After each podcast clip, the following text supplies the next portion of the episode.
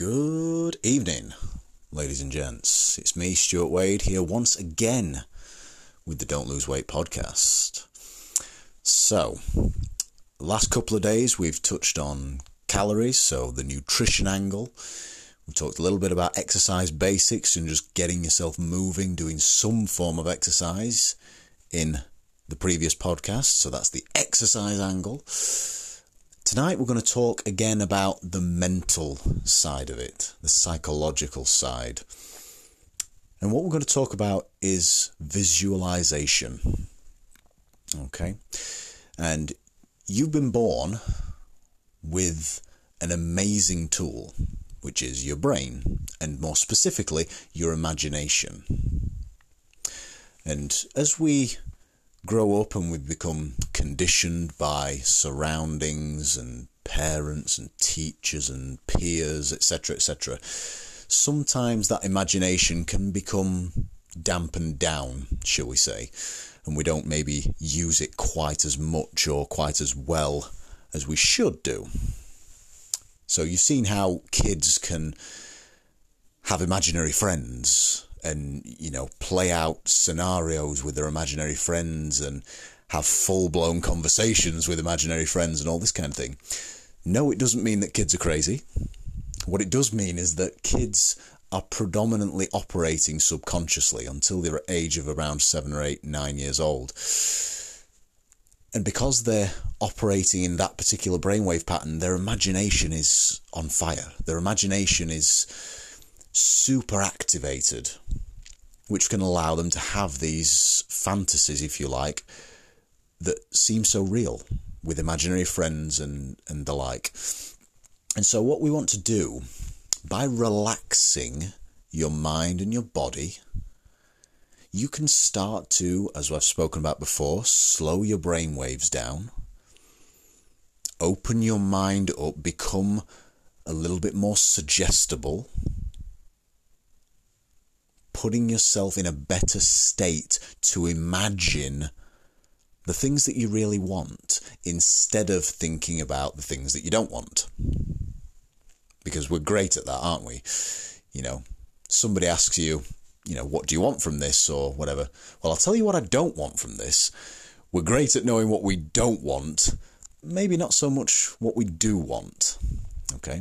And the thing is, your brain will do what it's told. Thoughts become things. So it doesn't matter whether you think about the thing that you want or you're thinking about the thing that you don't want. Whichever one it is, you're more likely to manifest and, and go towards in your life. Like Henry Ford once said, whether you think you can or you think you can't, you're right. It's all in your mind. And so, what I want you to do is to think about your goal. Think about what it is that you want to achieve. Okay? And let's say, for argument's sake, because this is a, a podcast about weight loss and things like that, let's say you want to lose a stone in weight in, let's uh, let's be conservative, three months. Okay? So you want to lose a stone in weight in three months. Can you imagine what that would look like? Can you imagine seeing yourself in your mind being one stone lighter? Having lost a stone in weight, lost a stone of body fat. And the way you do this, you picture it, okay? You close your eyes, go somewhere quiet where you won't have any distractions, and just focus on your breathing. Just take a few deep breaths, first of all, and then use your imagination and picture that image of you one stone lighter, having lost one stone of body fat. And when you get that picture in your mind, make the picture as big as you possibly can in your mind's eye so it fills the field of view. And then what you can do is tweak the resolution, tweak the, the sharpness of the image, make it as super clear 4K HD clear as, as day, as if you were really looking into a mirror right this second. That's how good of a picture this should be in your mind. Picture what you're wearing, the surroundings. Make everything as real and as vivid as possible. This is how you really engage with a visualization. Okay. So, you've got the image, super sharp, super focused, super clear. And then what you can start to do to make it even more effective and even more real is start engaging your other senses. Okay. So what I typically tend to get my clients to do is to, to visualize the image. It, it depends on individuals and things like that as to the approach, but let's let's just go broad here. Visualize the image and then start to listen.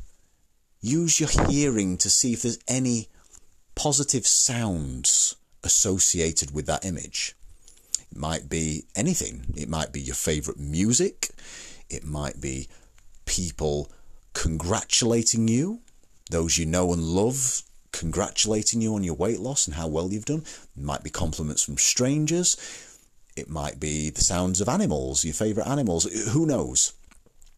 It's your visualization, so you are the boss. You make it however you want to that most resonates with you. And then I would turn up the volume on those positive sounds. Not so that it's deafening, but so that those positive sounds are crystal clear and you can hear them really well. And then what I would do is start to imagine the sensations of touch. Okay? So, are you, can you feel the clothes that you're wearing in that particular image in your mind, if you've got clothes on at all, that is. Can you feel the ground on which you're standing in that image in your mind? And then, most importantly, it's the feelings, the emotions. Feel how good it feels to have lost that stone in body fat, to have lost that stone in weight Feel how good it is to have done that. Feel how proud you are of yourself that you've worked hard, you've been dedicated, you've stuck to your goal, and you've achieved it. How good does that feel? Feels pretty freaking good, doesn't it? And so, what I want you to do then is you turn up those feelings. Make those feelings even stronger in your mind and your body now. So it's encompassing your entire being every cell, every muscle, every nerve and fiber is feeling so damn good right now that you've lost that weight and you you have achieved your goal.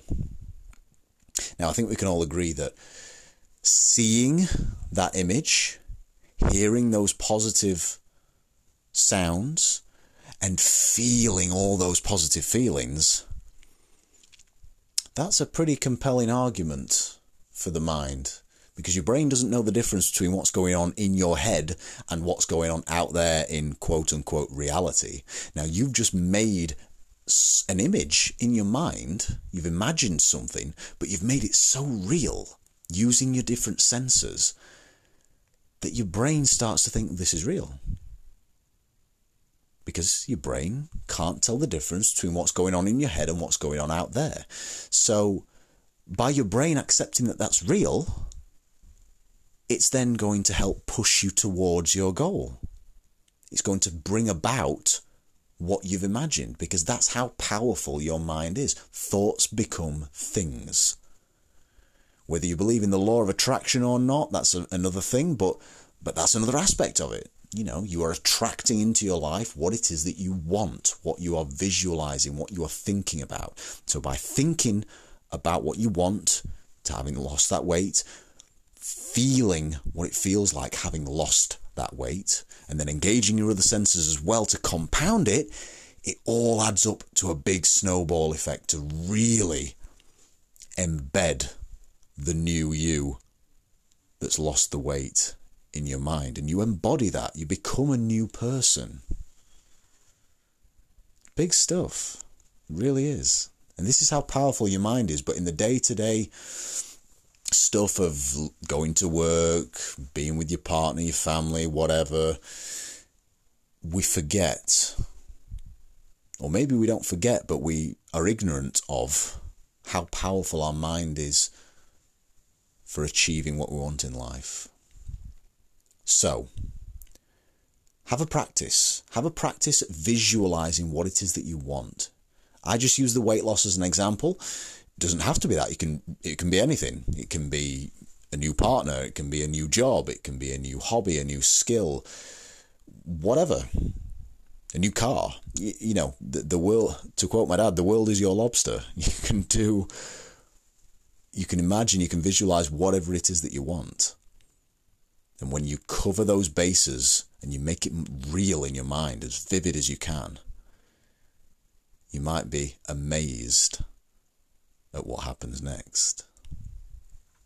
So, have a play with that one. Any feedback, as always, please let me know. I've been Stuart Wade, as always, and uh, until next time, take care.